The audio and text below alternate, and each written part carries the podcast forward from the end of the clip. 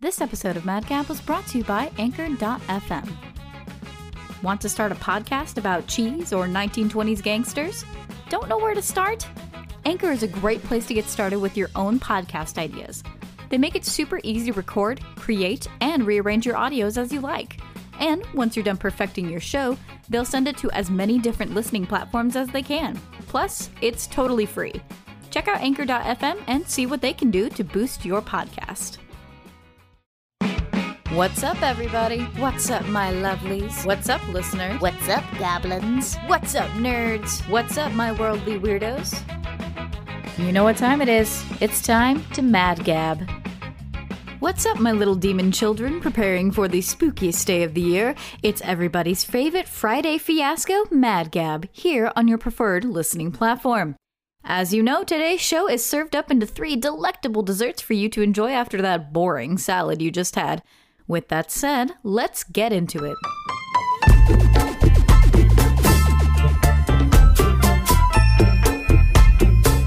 Dungeon crawler to death, Hades. Hell has never been so cool. Hades is the newest game to sweep the internet by nation.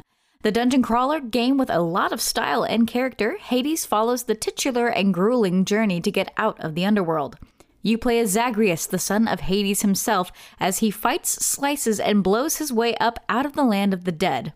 While his father sees that there is no escape from the underworld, it's obvious Zagreus is not alone in his attempts to escape the tyrannical clutches of his father's brutality. You're thrown straight into the fray at the beginning of this game, no long winded cutscenes or backstory to account for, just right into the fire for you to figure out on your own. It allows you to play with the different styles of combat you'll learn and upgrade along the way. You've got your standard hack and slash combat, bows and arrows for ranged attacks, and even the power of the gods to play with at your fingertips. You'll come across iconic Grecian gods and myths such as Athena, Zeus, and Aphrodite, as well as some lesser known figures of history along your journey. Most want nothing more than to help you reach Olympus, while others may be more wary to trust. Not only will the game prove to be a bit of a challenge for new and seasoned players alike, but the art style and character design of the game is hands down one of the most gorgeous things I've laid my eyes on this year. It reminds me of their top down style adventure game Transistor, another popular find from a few years ago. Hades hit the gaming scene back in 2018, but has since gained a lot of recognition lately as it now has a place on the Nintendo Switch. Hades was created by Supergiant Games and is available to play on Switch, as I said, and PC. Guys, please go and check out this game. It is definitely worth the while. I know I say that about a lot of the things that I suggest you going and checking out on this series, but I'm a nerd and I would love to recommend games for you guys to go and find and play for yourselves. Hades is a very interesting, very it's a top-down style dungeon crawler and it look it's going to be frustrating at first because you're going to die a lot, but that's not an issue for the son of Hades. You know, uh, Zagreus is your kind of goofy yet serious, fun loving protagonist. You will meet a gorgeous array of Grecian gods and myths along the way. You even come across the Minotaur and Theseus, which is a very interesting little fight for you guys to come across. But there's a lot of mysteries in this game, and they are definitely worth coming across and worth solving as you go through your dungeon crawling adventures. I highly recommend checking it out on the Nintendo Switch or PC, whichever one that you have available at your fingertips. And please go check out Supergiant Games. They have a uh, they have a couple of different games under their belt right now. Transistor, like I said, is another beautiful game, but Hades is the newest craze that's sweeping the nation. So please, I recommend going to check that out.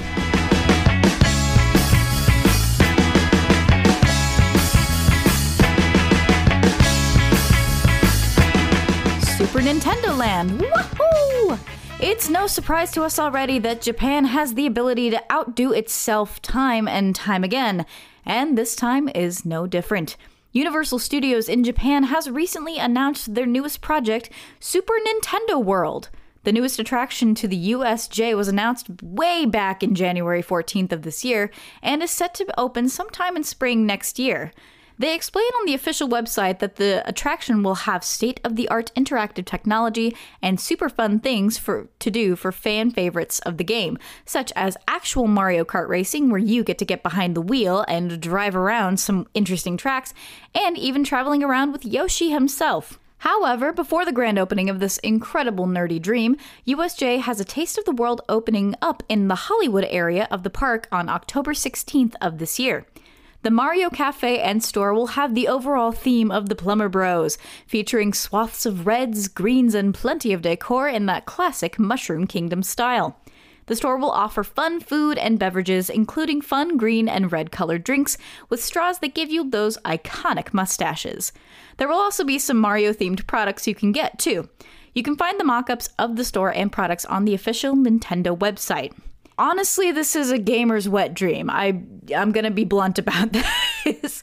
Super Nintendo Land is designed to, uh, according to the mock-ups on their official page on Nintendo, um, on the Japanese Nintendo site. The mock-ups for Super Nintendo Land is basically they're throwing you right into the midst of the Mushroom Kingdom. There's going to be some Bowser and Peach themed things possibly later on, as they have mentioned in several of their tweets and on the official website. But so far, it's only going to be the Mario Brothers and possibly Yoshi. But like I said, they're going to have fun stuff like fun drinks and fun foods. There's a really cute uh, cap style food uh, at the cafe that they are serving. They look delicious. I wish I could go. Japan is definitely on my uh, bucket list of places to go and see because I mean, like, why not? They have some of the craziest and coolest things in the world on that tiny little island. It's so interesting. It's so amazing. Anyway, Super Nintendo Land is going to be the newest attraction at the Universal Studios in Japan, and it uh, despite COVID being kind of a little bit of a setback, they still plan to open in springtime of next year. So keep your eyes peeled out for maybe pictures that they post online of the finished products. And if you guys live in Japan, definitely go check it out. It'll definitely be worth your while.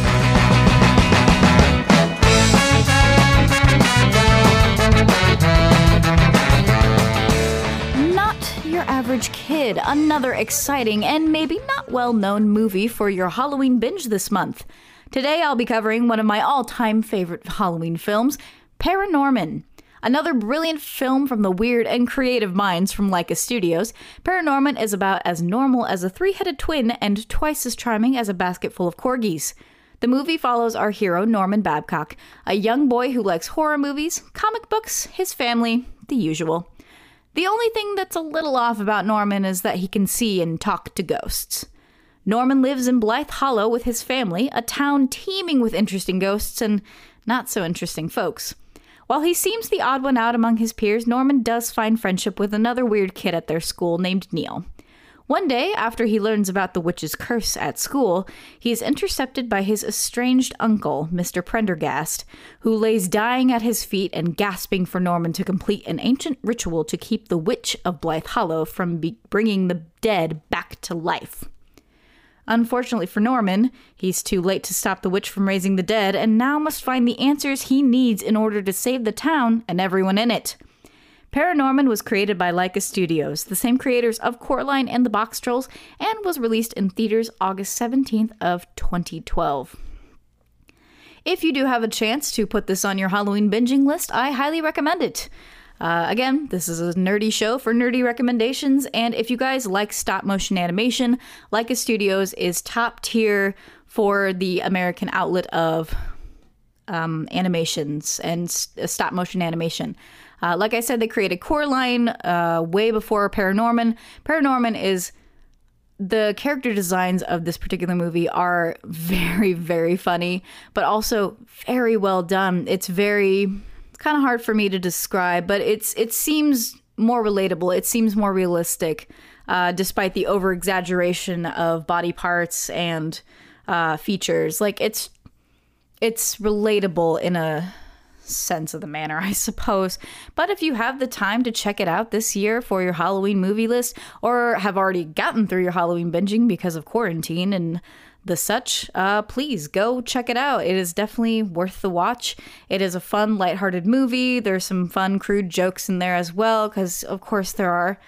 And it is, you know, it actually has a very heartwarming theme at the end, uh, despite all the craziness of it. So, yeah, please check out Paranorman if you can.